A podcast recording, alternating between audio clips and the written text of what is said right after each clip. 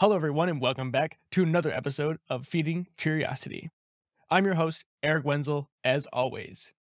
For those who are unfamiliar, Feeding Curiosity is all about having conversations for others to live better. And it's through these conversations we can have blueprints for everyone from either habits, routines, or books and mentors that others can take away little nuggets for you to apply in your own life.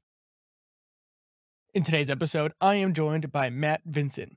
Matt is a strength athlete, a two time Highland Games world champion, the founder of Hate Brand Goods, but is now rebranded to Not Dead Yet. Through his travels, Matt was lucky enough to spend time with people who were chasing strength, fulfillment, and personal growth in every imaginable way. You can find Matt's first book, Training Lab. He spelled out the philosophy of the hate and tried to capture the spirit of self improvement through self loathing. This idea would serve the spark that led to Hate Brand Goods and a ton of adventures afterwards. Matt chronicles his travels and conversations with people in the strength game and beyond on his podcast, now rebranded Not Dead Yet. We cover a lot of ground on how to aim yourself at what you find important in your life, not what other people tell you to do, but what you want to do with your life. Matt has evolved many times in his life and continues to evolve. You can expect to learn more about the risk of clinging to your identity or group of friends, why routine is a trap for stagnation and speeding up how fast your life passes by, the trap of expectations either you put on yourself or what you, your society, and culture projects on you, and much, much more. You can connect with Matt on Instagram, YouTube, and his website, and I'll have links in the show notes for all of those things. But overall, this conversation was incredibly wide ranging and a ton of fun for me. Without further ado, please enjoy this conversation with Matt Vincent. All right. Today I'm joined with Matthew Vincent. Awesome to have you on the show, man. I really appreciate you being here. Dude, happy to be here, man. It's awesome. So, I mean, you are a man of many hats. So, before we dive into what you currently do, what did you do before you became? I mean, really, it's like power lifter, then I mean, pro- clothing designer, and then now you're doing podcasting and other branding, like life advice type stuff. So, where did this story start for you? So, started really from where it would get exciting, right? Is I ended up pursuing some powerlifting after um kind of getting into my mid 20s. Like I just needed a thing again after being a collegiate athlete doing track and field at LSU. Uh that time ended. And figuring out what to do with my life afterwards, like anyone else. I went into work. I started a bike shop. I went into entrepreneurship right out of the gate and failed miserably.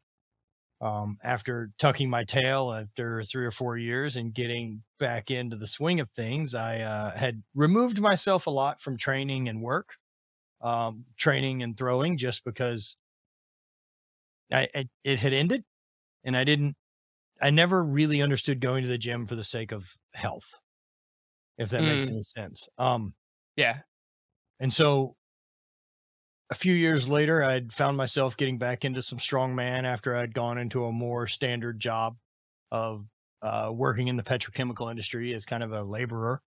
And through that time, I'd got back into strongman and got into some powerlifting and was competing in both. And then things continued to improve with career wise um, till I found myself uh, competing in the Scottish Highland Games.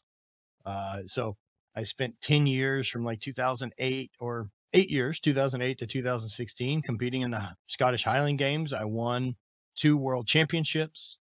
And then um, in 2016, my knee started going bad. So I went in to do some elective knee surgery to clean it up with an ACL replacement. And uh, that didn't go well. And so my sport quickly came to an wow. end. And um, I had nine knee surgeries over about a three year period. You know, five ACLs, a high tibial osteotomy, a OATS procedure, and then finally total knee replacement at 36. Wow.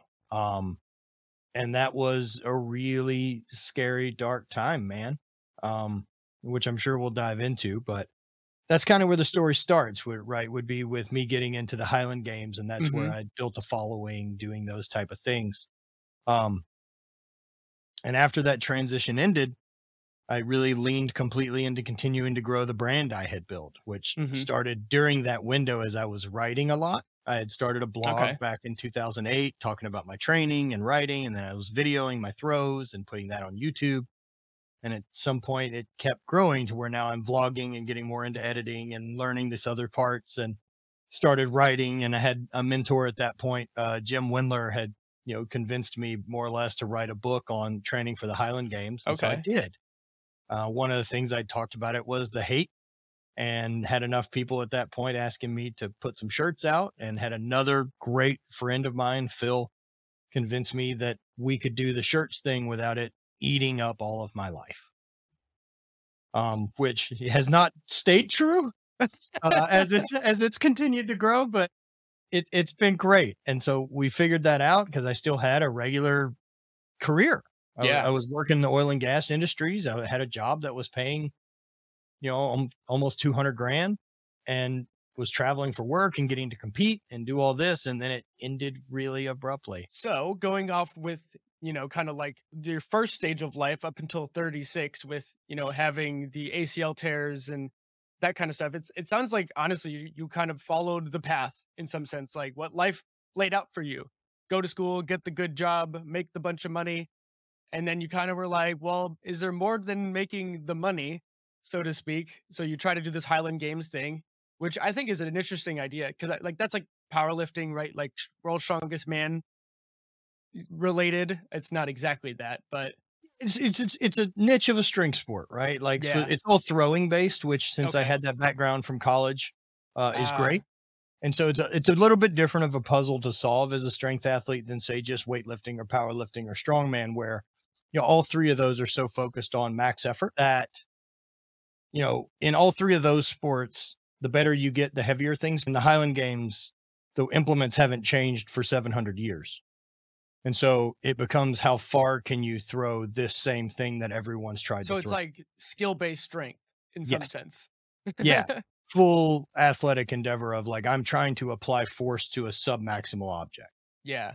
That's really interesting. Just I mean, It's a not not only Big that, different problem to solve.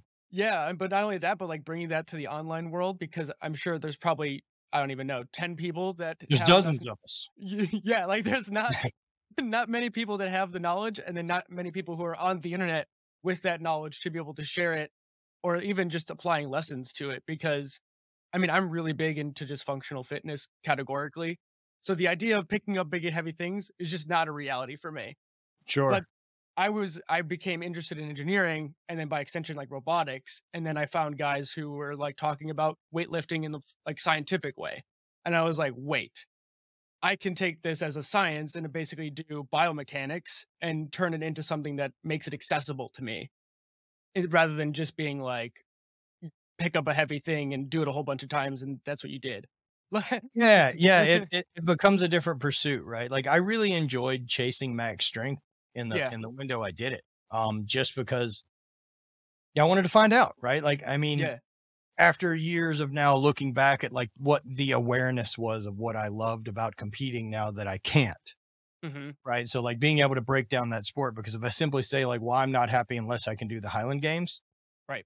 I'm in a real troublesome spot because I can't do the Highland Games anymore. Mm. Like I can't even go be bad at it. Like my knee's just not gonna do that anymore. right Um, because you're just going to add more more risk than reward over time Correct. Correct. Right. And and I'm not personally turned on by trying to figure out the metric of how far I can throw now older and hurt. I don't sense. care what my squat max would currently be anymore, but I understand that having strength is important. Right. I understand what options being strong gives me. Um and so now getting to look at it differently, like I found out all my max effort metrics. I'll never be stronger than I was during the window when I found all those things out. So cool. Like if my record board of life is up on the wall, like I got it. I, I got to see the best high school football player I can be. And now that chapter's closed. I'm not trying to continue to pursue that in my 20s. I Mhm. got to see the level of track athlete I could be while I was in college. And then that door shuts because, well, college is over and I wasn't going to the Olympics. And I think that's a really you're like touching on a really important point where people tend to live in their past. Like they they try to cling to that past version or vision of themselves and they can't step away from it or shed it in some sense and like be be able to grow into the next version of who they want like what do they want to aim for i guess even though Yeah, like, it's it's, it's really tough to shed that identity, including me, man. Yeah, I I I really thought I had my head wrapped around it because even the whole time I competed, I there's something I always called um you know being in on the joke and being in on the joke for me was whether it was powerlifting or whether it was weight training, you know, any of those type of things. That like I already because I have spare time to chase something as silly as figuring out how absolutely strong I can get, that already means my life's pretty great, right? Like I don't have to go hunt food tonight or chop wood to build a fire to not die. And so like I'm doing fake work to build muscles I don't need for the help of survival. So it's already a cool piece. And so I remember being in on the joke of like, you know, nope, it doesn't matter how far I throw this rock today. Like it's not gonna land on the great things that have ever taken place in human history. So it removes a little bit of that weight, yeah which means it's only important to me. So I'm not doing it for some outside validation. I don't want to walk around trying to remind people that I was a world champion. You know, I love the fact that whenever you said the things that it got me here wasn't Highland Games and didn't bring it up. Fucking great. That means this is all going according to plan. that I'm doing something cooler now than continuing to have to talk about a thing I got done doing in 2016. yeah i mean wouldn't you be uh, like a little annoyed that you have to keep talking about the thing you did like the first thing you did in, in, in that was notable in your life like whatever Me personally, yeah.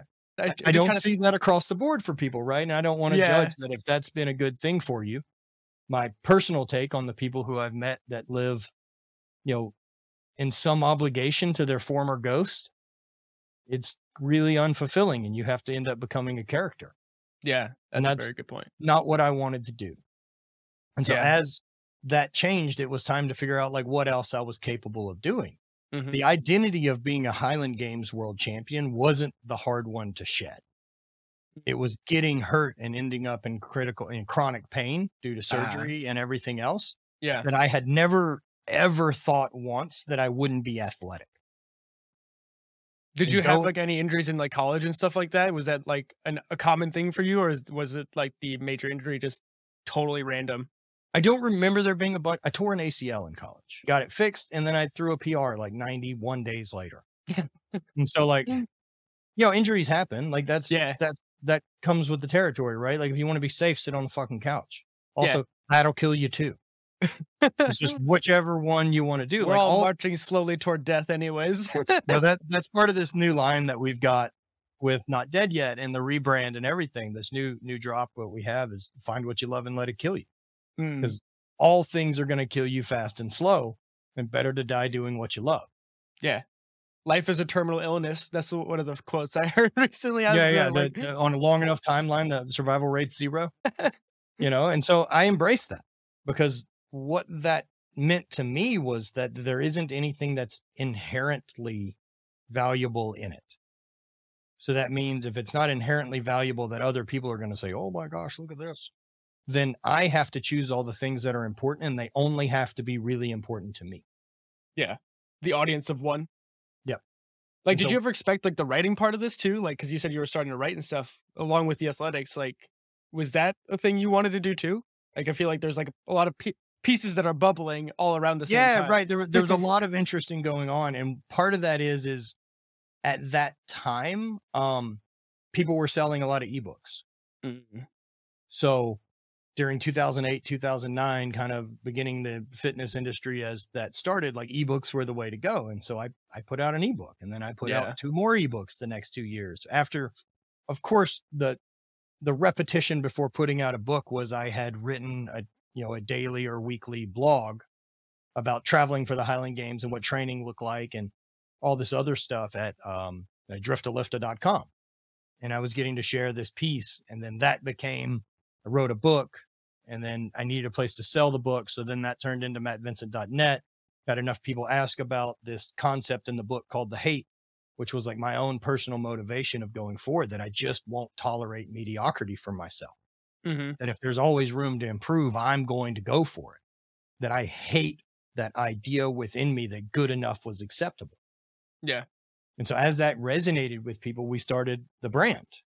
And as the brands continued to grow and change over the last nine years, um, that message stayed true. And so that kept me Wow. writing and it kept me writing, which is then now the more I've written, the better I am at saying things. Right. And so 300 podcasts later, I'm pretty good now at, at, at speaking. Uh, Funny how that works out. yeah, plus 10 years of being an outside sales rep. Like I'm not an introvert by any stretch of the imagination. Mm. And so it gave me this great outlet um, to continue to push myself into another direction. And That's cool. it, I mean, it's it's been, it's been great.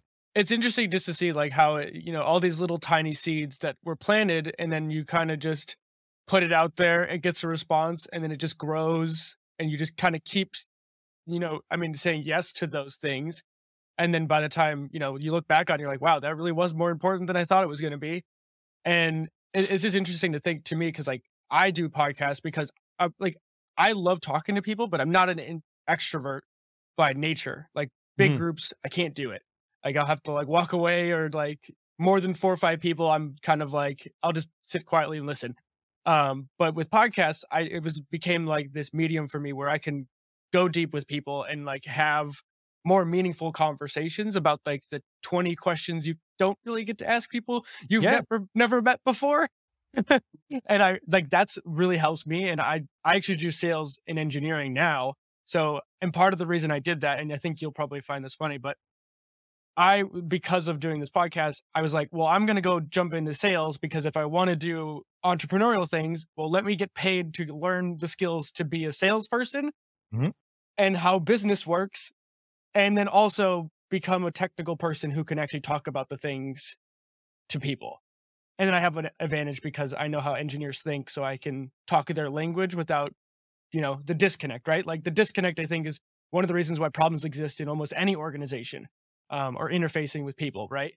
Um, and so it's just interesting to hear your story of like how you've kind of taken all the lessons and it's just kind of like refining them down to this point where you're at today, and you're just like, yeah, here's here's the message, here's what we aim for.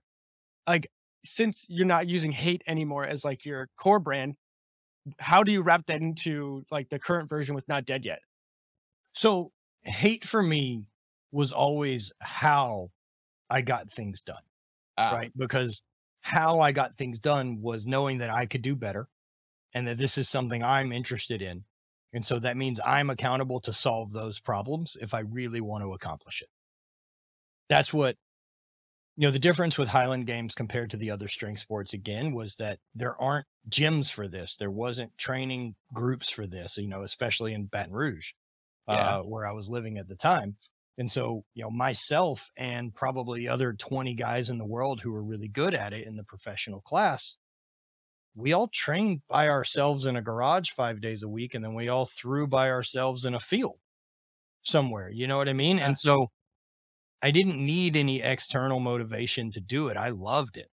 I, I loved it. being able to apply that to the rest of my life. I didn't figure out until later of like what was the gold if I boil that down that made me successful. Did you have to do that because of the injury you had? Like Yeah. you finally extracted those Yep, through- things of like starting to dig into more awareness because like like you said starting this off right like I had followed a bit of what I believed was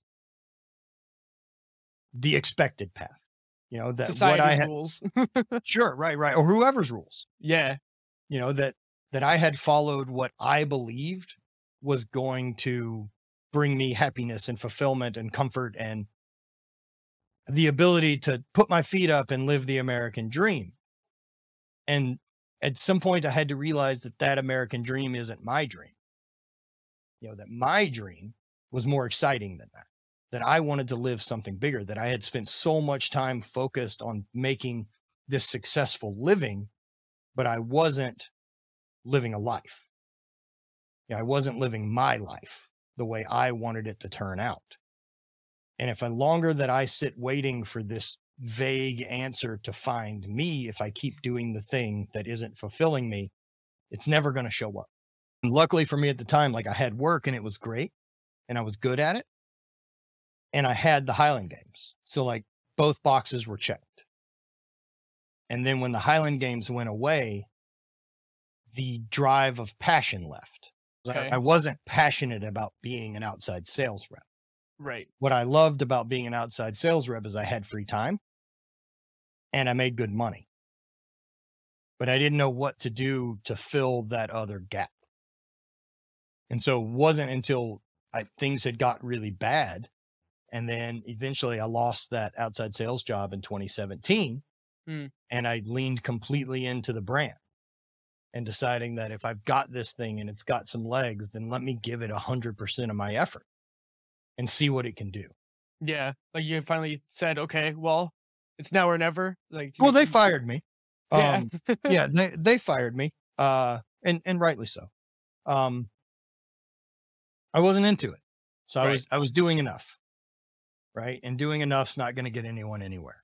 no, especially not in the Um, sales world where you are expected to hit Yep. your goals and then some. Right. And and so switching that that goal and switching that look to now well what's next because all I could see in front of me man was was normal and average and I could just see doors continuing to close hmm and I was really scared. And I got really dark and then within the injury not being able to move around and not do a lot of the things that brought me Oh, joy yeah. Uh, I struggled. Like the the I didn't realize how much I used the gym time to eliminate stress. I didn't realize how much I needed that time in the gym by myself or out in the field by myself that helped my mindset. You know, while I love throwing, I didn't understand at the time that the great part I was getting was this time outside for 90 minutes, four days a week in the sun. All all the vitamin D from the sun and just Right, being in right. nature probably helped too. It's like, just to- ah, let's start breaking this thing down to what we really love about it. And then how do we apply that yeah. to the other things we want to accomplish? these little tiny things that like the the things that are constants baked into your habits and routines that end up having a outsized impact right and not to mention in the other a- aspect of that where you lose your job you also can't move so you are basically in a stasis and you're almost like a prisoner in your own mind of like well what's the next step? Because you know i think about this a lot especially after going through the pandemic and things like that it's like yeah you could go get a new job but if you've done a certain type of job for five ten years you can go get another one but almost all companies are kind of the same. And it's like okay you could sacrifice yourself for someone else or you could and if that's cool or you find a thing that's comfortable or you could do your own thing whatever that looks like for you um or at least have like an outlet for it because i think it's people will always at least in the entrepreneurial space always think about like hustling super hard and then like it has to make you money or something but like you you found it like early on with the highland games of like you could work a a really good job and then you had your outlet with the highland games and Mhm. i think that was like a that's a smart way to do it like i think that works for a lot of people but it's like hard to find it because people think it's like your extracurriculars are quote unquote wastes of time and i think it's such a like a shooting yourself in the foot of like enjoying the things you really like in your life Well, but that waste of time, right? Like who's defining that? We're already back to the expectations and dealing with what other people think instead of being Right. true to what my my thing is. But it didn't really boil down until I was able to look deeper at the awareness of that because everything you're saying, right? Of like you can find another job, you can find another place to work. You still return back to you. Because once that comfort sets back in, that we're back in routine, we're back in everything else, well, I'm still the one there. right And if that guy constant. is genuinely not stoked and unhappy and lost and feels like this thing is just eating his life, it doesn't matter what the job is. Yeah. I'm still there. I'm still the one living it. And so until I started figuring out how to improve that baseline level of happiness and joy, that it didn't matter what the job was. It didn't Right. matter what the extracurricular was because I fell in love with loving the project or, or figuring out progress. And the more that I figured out chasing progress, the better it got because then that starts letting me remove expectations. It starts letting me remove this outside influence about where this is supposed to go and like what's my plan. Right. I don't have one. My plan is to get better at this. Mm. That's it. I want to continue to get better and improve on it in the same way that I can look at throws and say, ah, fuck, I need to turn my right foot a little bit more. I need to look, be a little bit more aggressive out of the back, or I can finish stronger. Look, I'm off balance. I need to have that same non judgmental, objectional view of the other things I'm doing Yeah. to be able to continue to push those forward. Of saying, yeah, but I've seen other people start a business and they've done great, or I've seen other people start a business and their grew faster than mine. Who gives a shit? Right. You know, they're they're based on yours. Like none of those other rules apply to you. Everyone's on their own path and has so many different variables that aren't your life. Yeah. And and look, man, I'm here to say it, right? Like my podcast has done well. I'm not rich. My apparel brand has done well. I'm not rich. As far as whatever metrics we want to measure rich by, like Right. I'm sure that there are people out there who see my life and think that's fucking rich, which by whatever metric, you know, personally, I don't because I know crazy fucking rich people now. However, my life is rich because I'm in pursuit of what I give a fuck about.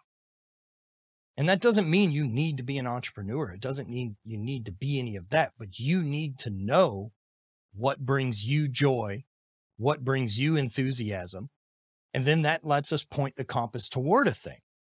yeah. And the simpler you can break that down, and for me, it just being progress, then I'm always in it. There's always room for me to chase that fire. It's not built on like, well, it didn't get to this metric. that shit. yeah, I know. I mean, that's the problem with like a lot of the systems nowadays. It's all aggregated down to views and attention, and like that's not useful because it doesn't tell you how people are actually responding to it or like people, um, like how they actually internalize it or the type of person you're hoping resonates with whatever the thing you're doing.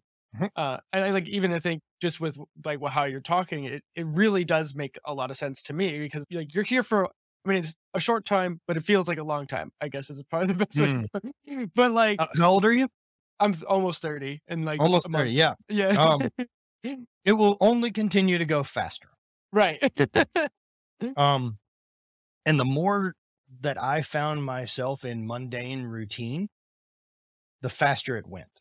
yes. and the more out of control I felt, the more lost I felt because I wasn't doing anything new. I didn't have new experiences. Like the first time I really recognized that feeling would have been in my, you know, probably mid 20s. Mhm. Up to that point, like I had bounced in bars and I had tour managed for a friend's band and I had done the outside sales thing uh, or was really just getting started in the outside sales thing by that point. And I realized at some point that the people I'm around, like we didn't have new stories. Like no one had a new thing to say. We were just talking about all the shit that had happened. No one was talking about what they were gonna do. It was already what we had done. And that terrified me.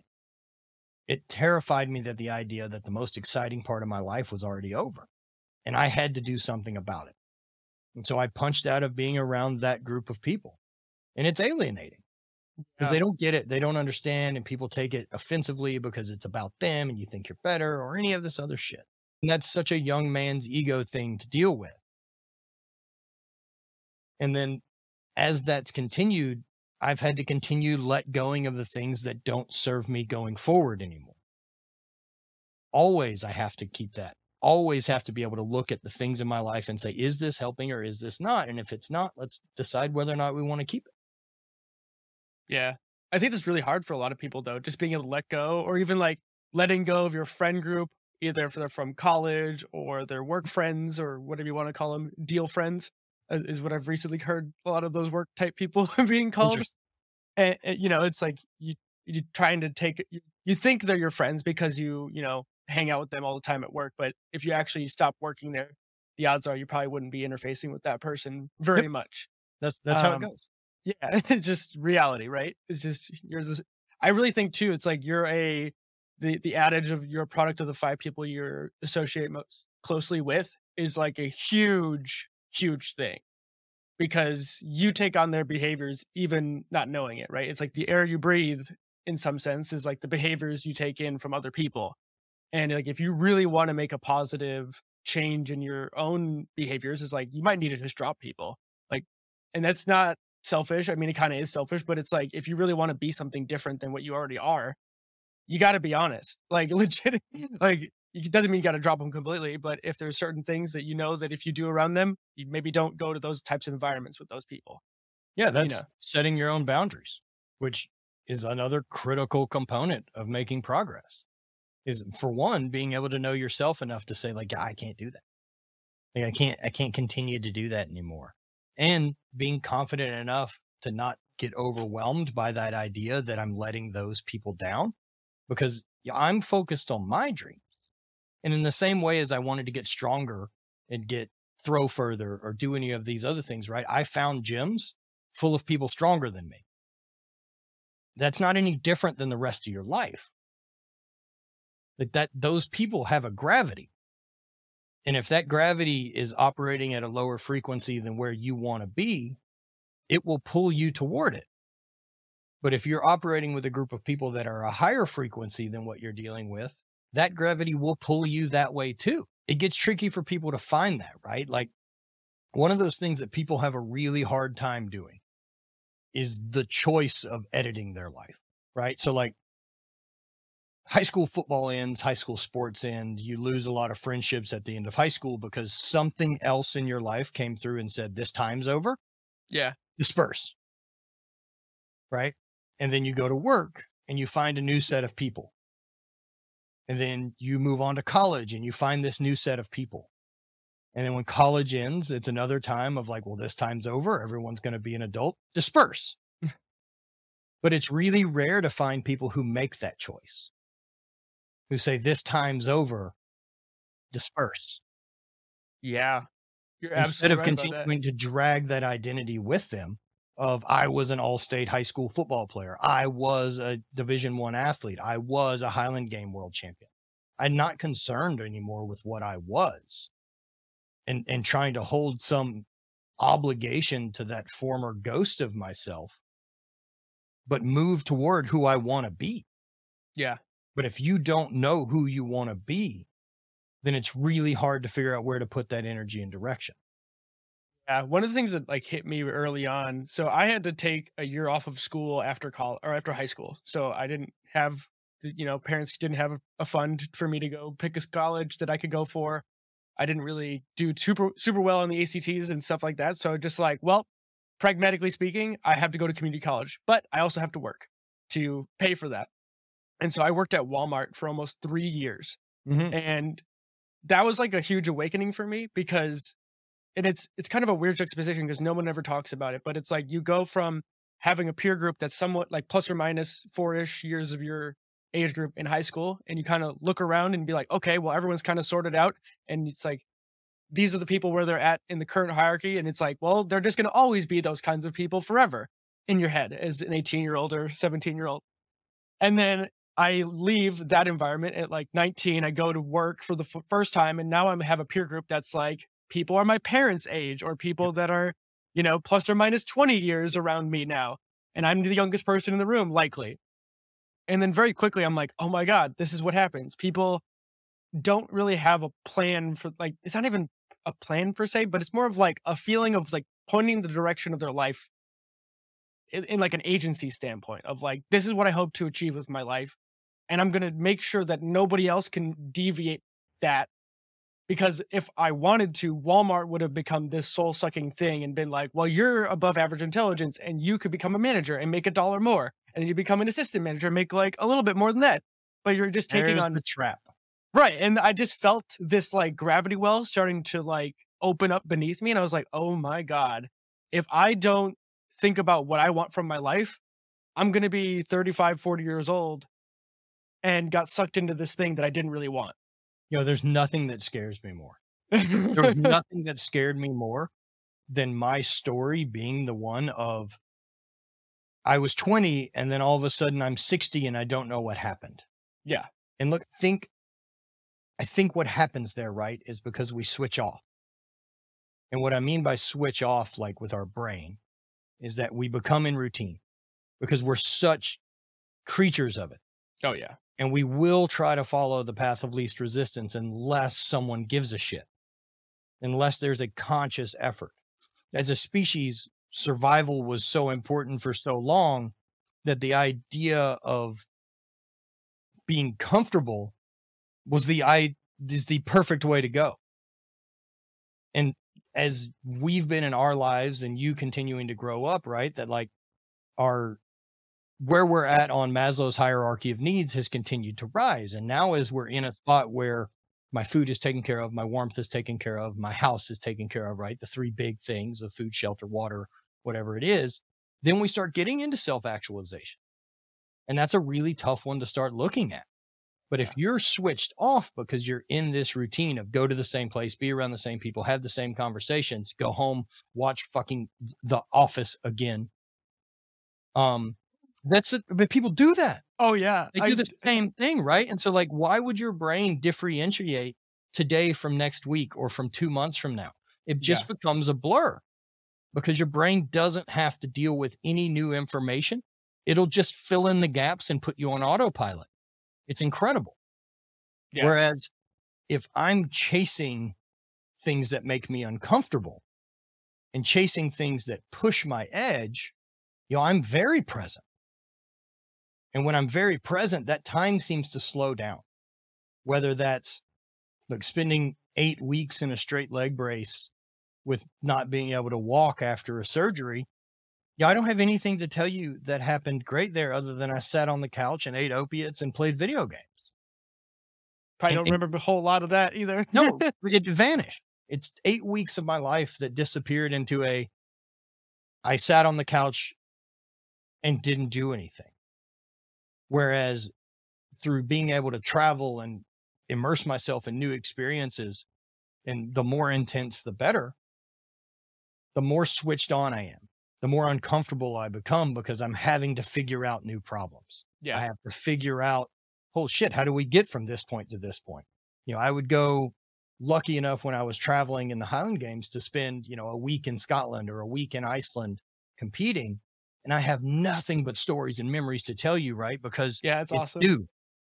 And so that time expands and how I think about it. hmm So that that slows things down because I'm not in routine.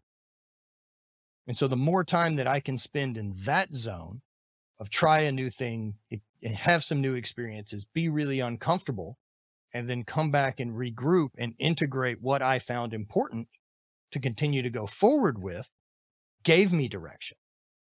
And it gave me that back that sense of purpose instead of that stuck, trapped feeling of life that I just could see unfolding week after week and doing the same thing and going to the same place for vacation every year and, and being around the exact same people and doing the same shit, man, drinking and complaining. Right. Yeah, that's what it becomes, right? You sit in front of the news and watch the weather or whatever and say, well, look at how bad the world is.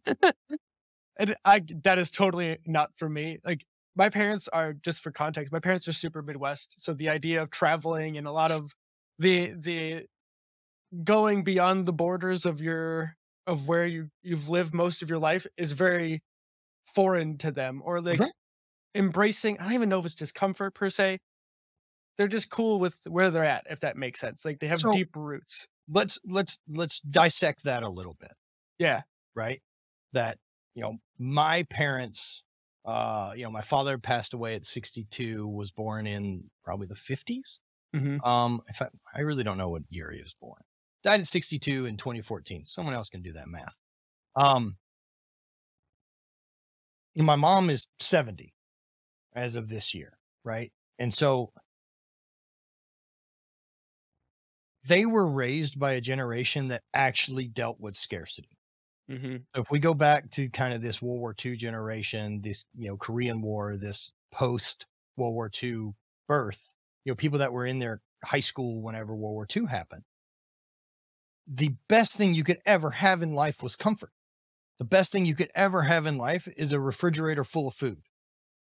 The best thing you could have in life is a job that you don't have to worry about money. And our parents got it through that time. And so that's what got passed on to us as the biggest values possible. But as that shifted away from us needing to find that comfort, and because most of us now have it, we don't know what to do. Yeah. Right. And it's not their fault that they lived into those expectations. It was built on the time that they were in. But Yeah. the rules change generation to generation. And the truth is, a lot of people are lost young men, young women. Oh They're yeah. so lost and so confused about finding that direction and finding that purpose and realizing like where that real fire and purpose for their life lies because they're following the expectations of being told what was going to make them happy. It's so funny. Like I remember we like as I was leaving high school, one of my professors like it was uh, like right around the 08 crisis. He's like, "Well, guys, as soon as you guys get done with college, everything will be great again." I've just been like, as a millennial, it's just been the wildest of roller coasters to be on this ride. And Are you technically a millennial? yeah, I'm technically a millennial. I was I think born. I'm in- like elder. I was born in '93. Yeah, I'm So- a I'm a 83, so I believe I'm like as Right the- old yeah, millennial. I'm right at the very I'm, edge I'm as old as we're allowed to be and still be a millennial. yeah.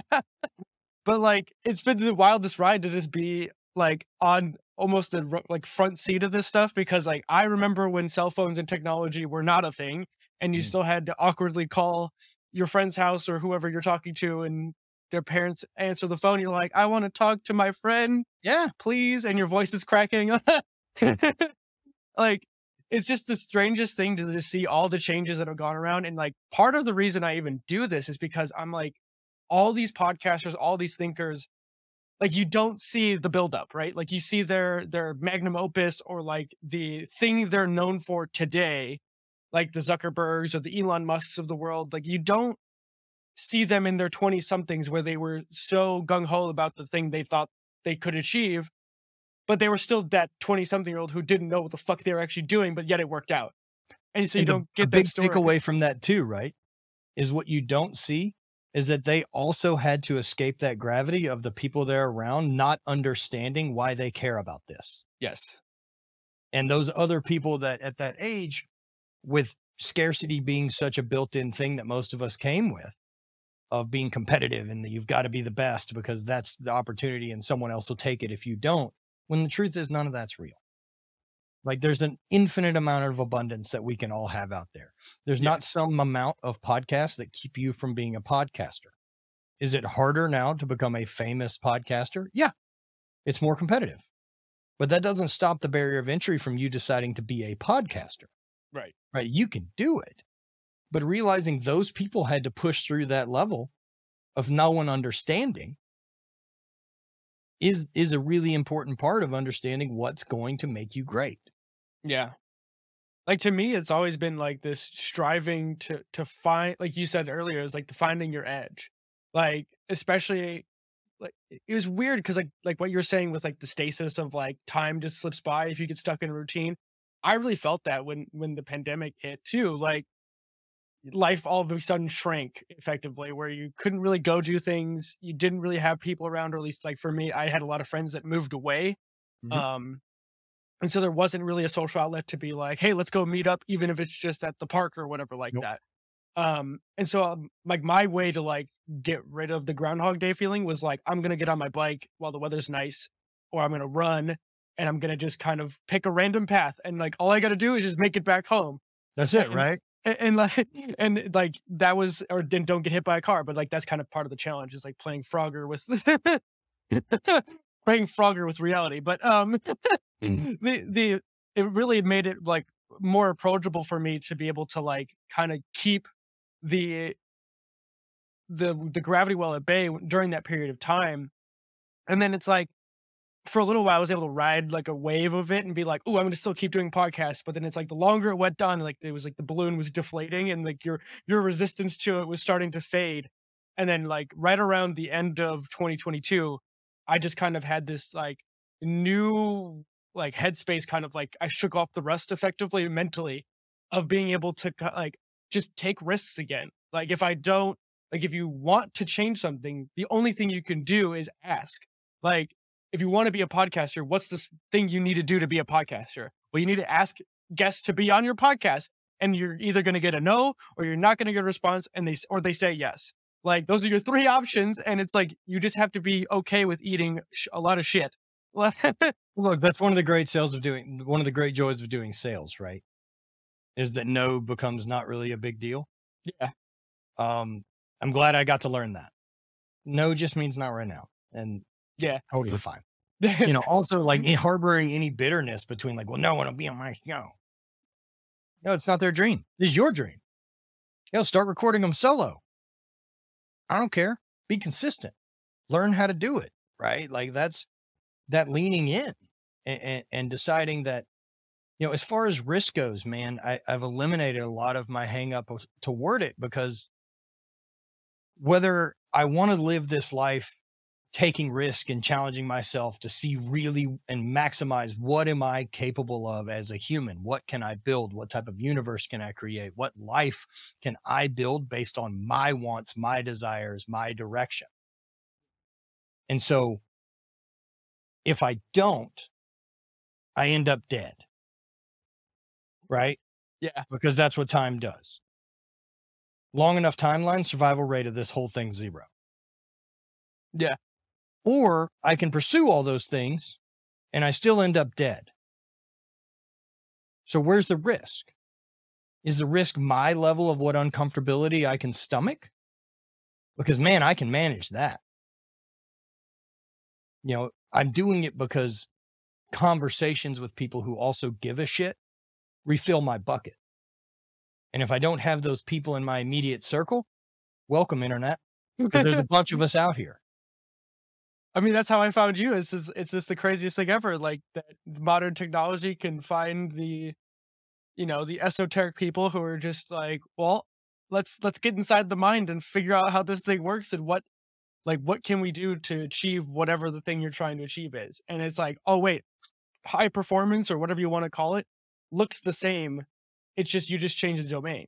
Like one of the things I always think about when it comes to like athletes or business people, it's like like Michael Jordan's of the world he just happened to find basketball and that was his thing that he was really really passionate about but he would have if he was a business person or whatever like he would have found another domain and been just as good like Yeah, maybe. just some like I mean, do I not- think he's the Michael Jordan of everything he tries to do? Probably not. You know, in the same way, you know, becoming a world champion and then that being taken from me. A- again, I'm an I'm an idiot guy from Louisiana, from a small town, who Mhm. somehow became best in the world at a 700 year old sport from Scotland. Like, there's no direct path there, right? Like, I did some searching to find that thing. I kept trying things and trying things, and eventually one clicked. who told There's you about it like how, like where did you hear about that like because it's because obviously you have to go to scotland to, do this stuff so it's not No, like that's not true. There's Oh, there's no? plenty of competitions around the U.S. oh, okay But we're also talking about like 2008, right? So like we're different internet then, yeah as far as groups and figuring out all this type of stuff goes. But it was still enough to start finding people that were doing strongman. So like, okay, we'll try that. Found people Gotcha. doing weightlifting. So okay, we'll do that. Um, as a collegiate thrower, uh, and me personally, um, I had a coach and knew some other people who had done Highland Games stuff. But it's one of those like, oh, that looks really fun. I'd love to try that one day. And then at some point, I found one. Wow Like, oh, whoa, they're having an amateur competition and blah, blah, blah. Let's go. yeah Instead of, well, I don't know how to train for it. I don't know what the events are. I don't know any of this. Like, go and just suck. Like, you're only allowed to be shitty at a thing for so long. yeah And people try to skip that step. And that step's really important. Like, just go be bad at it and admit you're bad at it and learn. I think people put too much weight into talent because everything like especially within like the eh, like 80s and 90s era it was like oh they're really talented in whatever it could be usually instruments and sports was like the big thing back Mhm. then but it was like like i like i've never really felt like I'm talented at anything it's just like I there's certain things that click but it's a lot of it's just you just grind harder than anybody else like if you put more reps on like I always go back to weightlifting and like the gym, but it's like the more reps you do, the better you get at the thing. It's like if you want to be better at running, well, just run a whole lot and see what happens, and then just That's track your pace and track your pace and see if you know are you getting faster. Okay, if you're not getting faster, maybe you should try a little bit harder on your run. Like, Well, the problem becomes the expectation, right? Is that people go in with this expectation. Luckily for me, as I had won a world championship and become best in the world at a thing twice, chances are I'm not going to find a second thing Mhm. that I'm best in the world at. Most people don't find one. I'm probably not going to find two, which then lowers a lot of the expectation of what I want to get out of this. And I've decided what I'm trying to get out of this is my pursuit. What can I learn? What can I steal from this new activity that is important for the other things that I'm going to run into later? Instead of, well, I'm going to get into running and that means this, and then I'll be a runner. Like, I don't want to be a runner, but can I run? Yeah. You know, in the same way, like I got to compete as a Highland Games athlete, but doing my walking around talking about being a world champion, I'm not. It's a thing I did. It's not who I am. yeah. And who That- I am is someone that's obsessed with progress. Mm-hmm. It's, it's one of the things I remember talking. I was talking to a psychologist. I think they, they called it identity foreclosure. Is the is like one of the hardest things, especially for for like Olympians and high level athletes, is because they can never step outside of the identity of being that Olympian, right? Like mm-hmm. I'm a gold medalist, whatever. And it's like, well, I mean, sorry to say, but you're like being an athlete at a high level has an expiration date, or I mean, many things have an expiration date. Kind of what we talked about earlier with with choosing to to leave different friend groups or college ending, high school ending, things like that. It's similar thing, but it's like you have to be able to set yourself up for what's the next thing. And I actually tried try to do that for myself when I was finishing college. I was like, well, I'm about to have this degree, but this doesn't end because I'm not in school anymore. Like this learning and growing and figuring out what I don't know, right? You don't know what you don't know. And I was like, well, I'm doing this podcasting thing already. So let's just, this will just be more effort to put into that because, I mean, totally honest, I really didn't see there was a lot of value for me to go to master's and PhD program. Just the type of person that I was. And then what I wasn't going to be able to pull that off. I got out of college with a general studies degree. I basically mm-hmm. went to LSU long enough that mm-hmm. they were like, "You're good, man. Best of luck." yeah, I mean, but it's, it's like I just don't think certain like unless you want to do something that requires you to be that like at the cutting edge of academia, fine, like lawyer, doctor, psychologist, stuff like that. I'm not trying to say anything about that, but what I'm saying is like you need to be able to create your own, you know, real life master's program or PhD program, however you see it, because I mean, let's be honest, school didn't really teach it. It teaches you a lot, but it, there's a lot of like it doesn't last for very long once you get out of right, right, right, right. No, it doesn't last for very long at all. the, the half life of that knowledge is very limited. That is for sure. and to me, it was like, okay, so what are the things that nobody teaches you about life, and or at least you don't learn in a book, and how do you get that knowledge? And a lot of it is really just having conversations with people who've lived more life than you, and being a young Well, person. that's I'm why like, we go into books. That's why we do Yeah. that, right? Like, is to get someone else's experience. Because outside of an experience, it's an opinion. And I don't want to have a bunch of opinions on things. Another piece of awareness that's deeper down in that is realizing my opinion doesn't have to be true to you Mm. because they're different. Right. And so my opinion is only true to me because our perspectives are different, our experiences are different, and everything that got us there is different. But that doesn't make it not real for me. You know, one of the, I, I- I noticed that years ago as people would tell stories that like I was involved with, Mhm. and be like, oh man, they, that's not how it went. And they, they're embellishing this or they're talking about this and blah, blah, blah, blah, blah. And I was like, why didn't they fucking tell the story the way it is?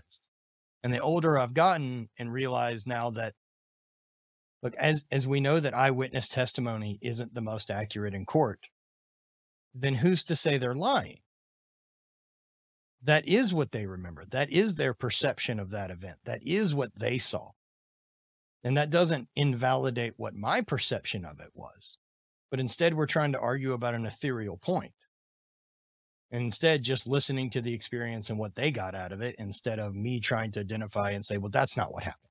Yeah, that's an interesting one because, yeah, it's like how do people internalize the the, the experiences in their life, right? In in some sense, it's like, okay, so what are the like you you can have an event play out and it's like okay so how do you frame that and i think it's one of those important things is because you can frame it in a negative way like find a reason to think why your life is horrible or you could change it and be like okay so how do i learn from this like what did i do wrong or like stop beating yourself up over these things because it's like you can't change it like it already happened right so it's like why I, I remember I, when I was younger, I would do this a lot. Like, being, I was really cerebral and really into books and all that kind of stuff. So I would be like, I don't know how to connect with people because I just think about stuff more, and I don't know how to articulate these ideas because I just don't have the development of my brain to be able to Mhm. to communicate effectively, realistically. And I would just be like, well, I'm just different than everyone else. I don't belong. I'm an outcast. I'm just going to sit on the sidelines and escape into books and escape into video games and like live the life and be like, well, at least in video games or in books, I can live the life of somebody else who's who's better than me. and it's I'm laughing because I've done so much of my own own unpacking of my bullshit that I it, I don't even feel like that person anymore. I'm Well, that totally person didn't decide to make a podcast and put it out. Oh, they you know what I mean? So like that's already such a step above, dude. The fact that you're already leaning into that discomfort and that you're leaning into trying new things and doing it for you Mhm. while providing value to other people is a huge step. But that that shut in becomes so easy for people to feel alienated and feel lost, and especially with the expectations that we see from social media of what Mhm. life should be and what happiness should be. And well, I'm not finding that. I guess that's a fantasy. That the real the reality is is those people already had it from jump. They're already special. They're different. They're gifted. They had all these doors opened. And the more that I was able to drop that, you know, that that barrier that I had about those people's existence and life and me making assumptions about what that story was, the more that I could see there's a path. Yeah. That all of these people had picked a path and have committed to it. And like if you know one of the guys I talked to a couple weeks ago is getting ready to do like a solo crossing of Antarctica, like fully Oh, self-supported, right? So like he's talking about like a hundred days and like dragging a 400 pound sled and doing all this. And so in the meantime, if you look at like what does it require for me to be able to accomplish that, then those are the skills I need to start acquiring now to be that guy. But you get to change your avatar all the time. you can change your exposure and change who you are simply from consistent effort today, right? Like the little one degree shifts every single day are the ones that add up over time. People far, far underestimate what they can get done in 10 years and drastically overestimate what they'll accomplish in a year. Yeah, I to totally agree with that. I mean, as of actually two days from now, I'll be starting five years of doing this experiment that is feeding curiosity. So it, it's been a long road, and I mean, I started while I was in college and still working full time, and I'm here. I am still doing it now, and it's evolved and it's changed. But it's like the amount of skills that I've learned just by committing to it. Mm-hmm. It's not even the podcasting side. Like I've learned, you know, Photoshop. I've learned graphic design, thumbnails, photo photogra- of uh, like photography for doing headshots if I need to, or even just using like whatever I can pull from to find good images for things, or just creating show notes. It's just like, okay, you just said yes to this thing. Now you have to figure out how to make the pie, right? Well, I mean, and look at what opportunities you're exposing yourself because you've decided to stick with this. Because you're sticking with this, you and I get to have this conversation. Let's just use this simple example right. versus you that decided not to DM me, right? You now have this opportunity that we get this one on one conversation. You still get all the benefit while you're trying to do stuff for an audience and, and, and make that too, but you're you're absorbing it. And what happens after this podcast, right, is really up to you. Now, whether this relationship maintains and say, say you're so driven, you're so uplifted by this, you decide to join my mentorship group, blah, blah, blah, blah, blah, and start working together. And you and I build a relationship to then we meet in person. And from there, we realize we actually vibe. And then at some point, we work together doing a thing. But that doesn't happen without you sending that DM. But there's no rules that there's no rules that five years from now, you and I aren't best friends. But I can tell you how we avoid that. That's it. That's it, right? Now, is there any promise of that? Of course there's not. But that doesn't mean it isn't possible. Like that's you know, my mentors I found, man, Jim Wendler, uh, Kelly Starrett, Aubrey, Mar- uh, all these guys were guys that I got lucky enough to meet once. Being someone they want to talk to a second time is tricky. Right. But really, what that requires is you being able to show up, right? You being able to provide value because you're interested in what they're doing and trying to learn as much from them. And you know that even simply being in their orbit changes that, right? And so, like, that's us having the open gym here on Sundays and allowing people to come in. That's us. We've had so many people that just started attending this free open gym. We don't even have a workout planned or anything. It's just I open the doors on Sunday from 10 to 2. If anyone wants to come in and you're interested in breath work, you want to train, you want to talk about stuff, you want to get in the sauna, want to try cold and see all these other things, doors are open.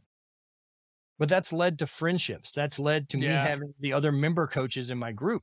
That's me watching people switch on in that moment and realize what they're capable of too.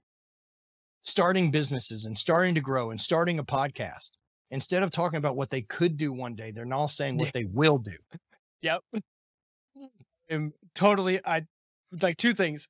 The building a community. I think that is like some of the dopest things we could do right now because there's so, and especially a physical community, being able to just open the doors and be like, hey, people who want to do this thing, who think like this, you know, here it is. Here's your open invitation, literally, right? Yeah, 10 to 2 on Sundays, man, here in St. Louis. If anyone's interested, doors are open. I mean, that's really awesome to just hear that, just because it's like there's so many places these days that people are like, well, I don't have people around anymore. And it's like, clearly, well, how else do you put that to the test and do something like that? Well, are Um, you looking for those people or are you waiting for them to find you? That is the- goal oriented That's the key. goal oriented people who are high performers that you want to be surrounded with have their own dreams and mission. I'm not going to have time for us to go catch dinner four nights a week. That's that's that's not it. I also want to be surrounded by people as stoked on their thing as I am mine. And like that's the fire I want to pass on. I want to know whenever you come in and you talk to me about like, "Hey man, we did this and now it's burned into this and it's grown into this and it's grown into this." I want to share that stoke with you because I know how much is out there and available for everyone to have. That's honestly why I, I love this stuff too, because it's like the I might not be into the thing you're into, but it's like if I hear the passion and see that fire behind your eyes about the thing you care about, like really love, it's like, oh damn. Well, I'm gonna go work really hard on the thing that I'm go like I'm gonna go edit a podcast real quick and get it done faster than, than I could have before. Or as uh, right now, I'm also training for the Chicago Marathon. So right on. so and it's like been the craziest week ever or not really week like last two months i january i broke 100 miles in one month which i have never done more than probably 20 in a month so it's I was trying to think. So, like, I had after my knee replacement and Yeah. trying to reinvent and figure everything out and kind of getting settled in St. Louis after detonating an old life. Yep. Uh, the first thing I decided to pursue was endurance. Uh, and we we put together a short film called Fragile. It's on my YouTube channel oh cool uh, with me and my creative partner Brant, and we told that story. Like, I went from I'm not a runner. I'm a right 30 at that time. I'm a 37 year old guy with a fake knee and a and a Mhm. shitty hip. Like, I'm never going to be a good runner Mhm. much less best in the world at it, right? Like there's a 0% chance. but that's not the goal. The goal was to see how much I could improve and how much I could learn from it than where I was currently at. 12 weeks of just considering to show up Mm. and add a little bit more linear progression to where I'm pushing myself every week. I was able to go take on a 30 kilometer ultra race wow uh, in Bryce Canyon that had 4,000 feet of elevation. And my only goal for it was I want to enjoy my time doing it. I want to be in shape enough and have enough knowledge of how to properly fuel myself that it isn't a death march, that I'm not spending the whole time cramping and dying and just wanting out. and everything hurts know, I want Yeah. the skill set from it. It's not crossing the finish line. I I- mean, it's a funny part of the documentary, but I crossed the finish line and this lady asked me, she's like, Oh, do you want a trophy? And I was like, I'm good. like, I don't care. I don't, I'm not into any of that. you're like i don't need the participation award You know, I don't, I don't have any world championship trophies around. yeah i mean that's i I love that for one thing. I'm gonna have to definitely go watch that because for me, it's like that's part of the reason why I took this on. My buddy who asked me if I wanted to do it this year, it was like mm, early December, like right around Thanksgiving, maybe. And he's just like, Hey, he's done the marathon like two, three times already. And I'm like, guy's a natural athlete type of dude. And I'm like, I think I could do it. And I was like, you know what? Fuck it. I'm just gonna go all in. people on the biggest loser go do a marathon. Yeah, and and it's like part of it too is like it's like proving that younger version of myself wrong is what it really really what it came down to is like that younger version of me didn't see themselves a runner. I probably barely I don't even think I ever ran like sub 10 minute mile back in high I school still. Kind of thing. And I was just like, you know what? I'm just gonna just do this thing. And it's not that I'm gonna do it, but I'm gonna like just kill my not really kill myself, but I'm just gonna be so overly prepared that running the marathon is gonna be easy in comparison to all the training I'm doing to forge myself into a person that can do this thing. And I'm Yep. like, so I'm, I'm using Whoop as like my training Yeah. coach for this thing. And I I've been basically spending the last nine years with podcasts and doing my own podcasts and just learning about this stuff. I'm like, all right, well, time to put this all to the test. Here's the rubber meets the road. Can you do you have the nuts and bolts of this mindset thing to perform at a level that you didn't think was possible?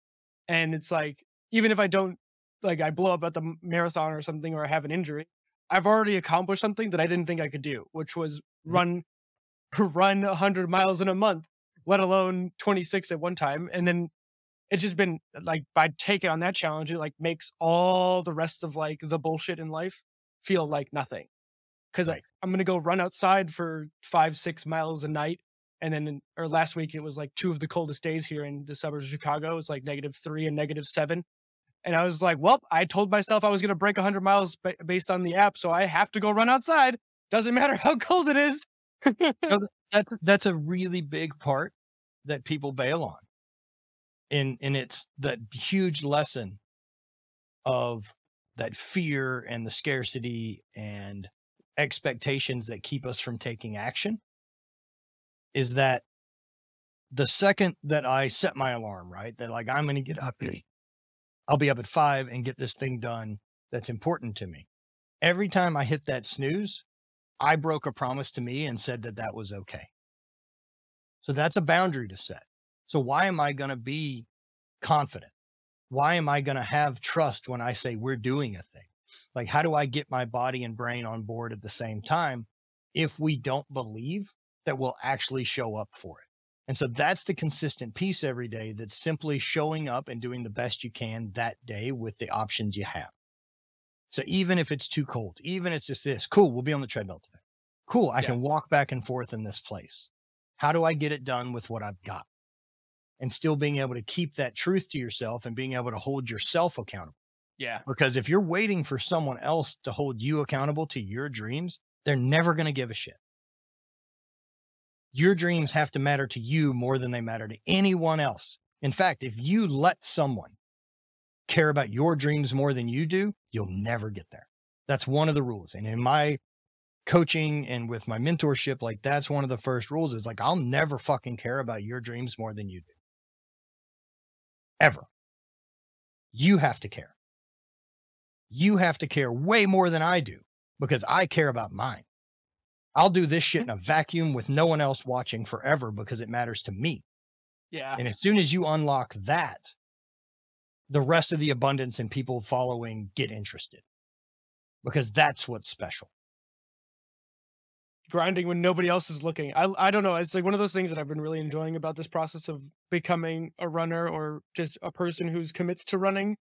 I've just been like, yeah, I'm this crazy person who's out here in you know Chicago winter, and, and there's nobody else around. and it's it's just been like this. It's almost cathartic. It's like it becomes like a meditation of things. Well, you're like, separating yourself, right? You're separating Yeah. yourself from a group of average that isn't willing to do that.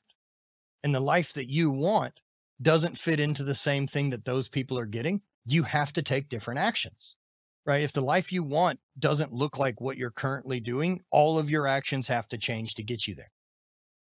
Yeah. But people put such hangups about that.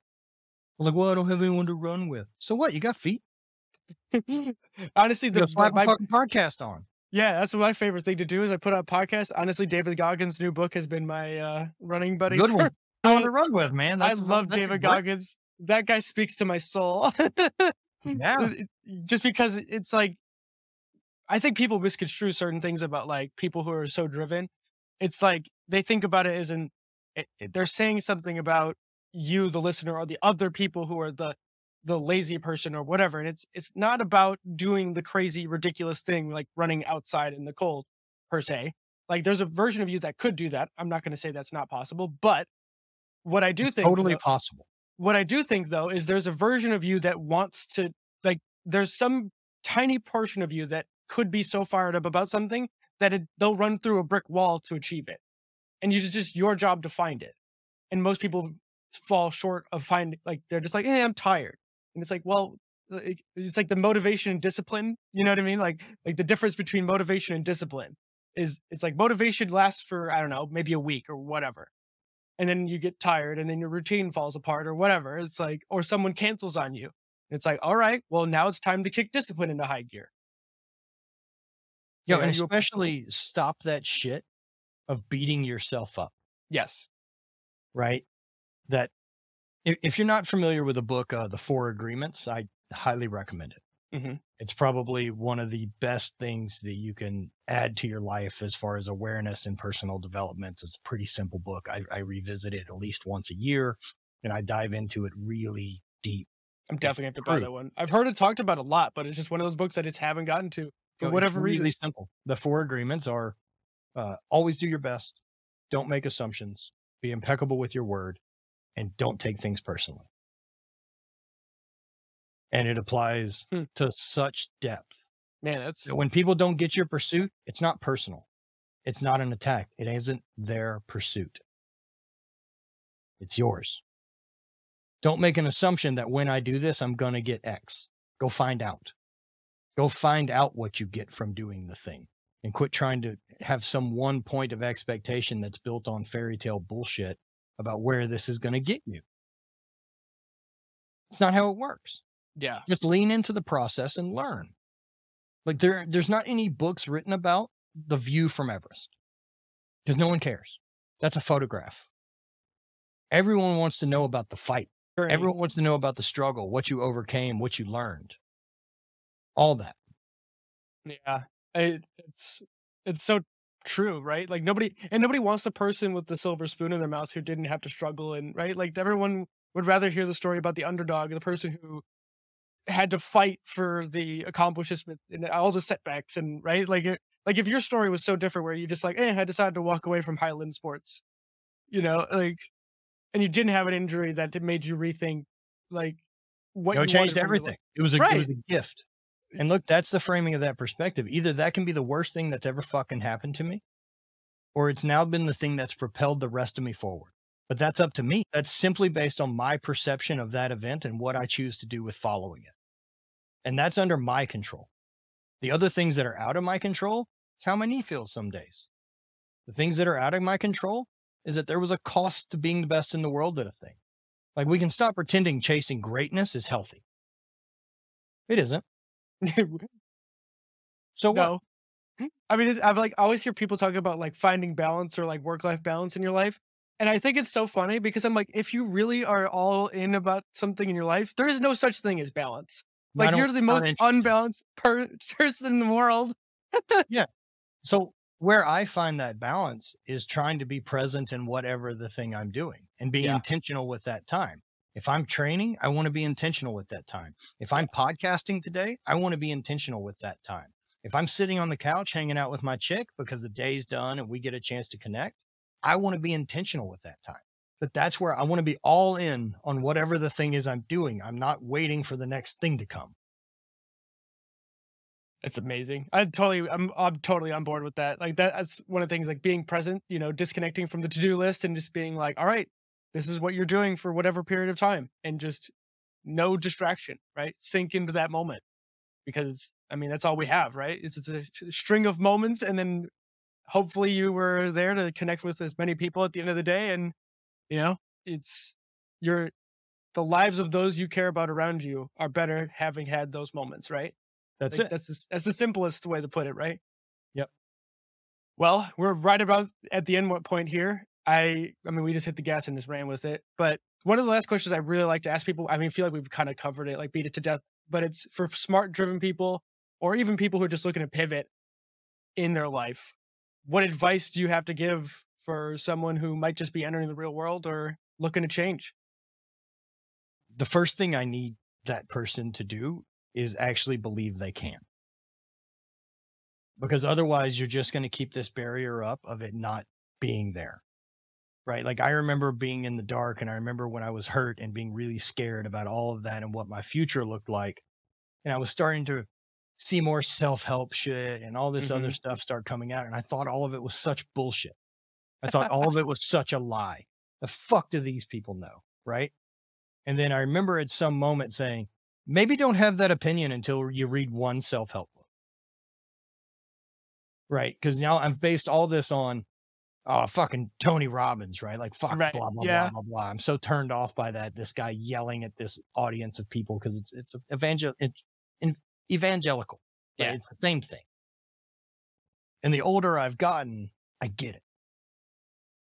And the older I've now opened myself up to new experiences and things that I would have blocked myself off from, from previous expectations or the place I grew up in or what the beliefs were in that system or that this is dumb or that's lame or any of this other shit, I was wrong. You know, I want to find where I'm wrong. I don't want to prove anyone else wrong in holding the line. I want to prove me right. I know that I'm great. You hear me? Like I fucking know that I'm great. And I want other people to feel that. And that doesn't have anything to do with your bank account. It doesn't have anything to do with the job you have, the status you have. That energy is still there and you can change it. We have nothing but an infinite number of stories to hear people do impossible shit. And I don't know how many times you need to hear the impossible story happen for it to click to you that you can deserve whatever life it is you're willing to die for. But that's the way it works. And so for those out there listening that are scared and feel trapped and spent that time building a successful living, but aren't living a life, I want to help. You know, I want to share my resources. I want to share everything I learned over the last 10 years of me traveling around the world and being around coaches and mentors and seeing people move people, seeing people absolutely change their life.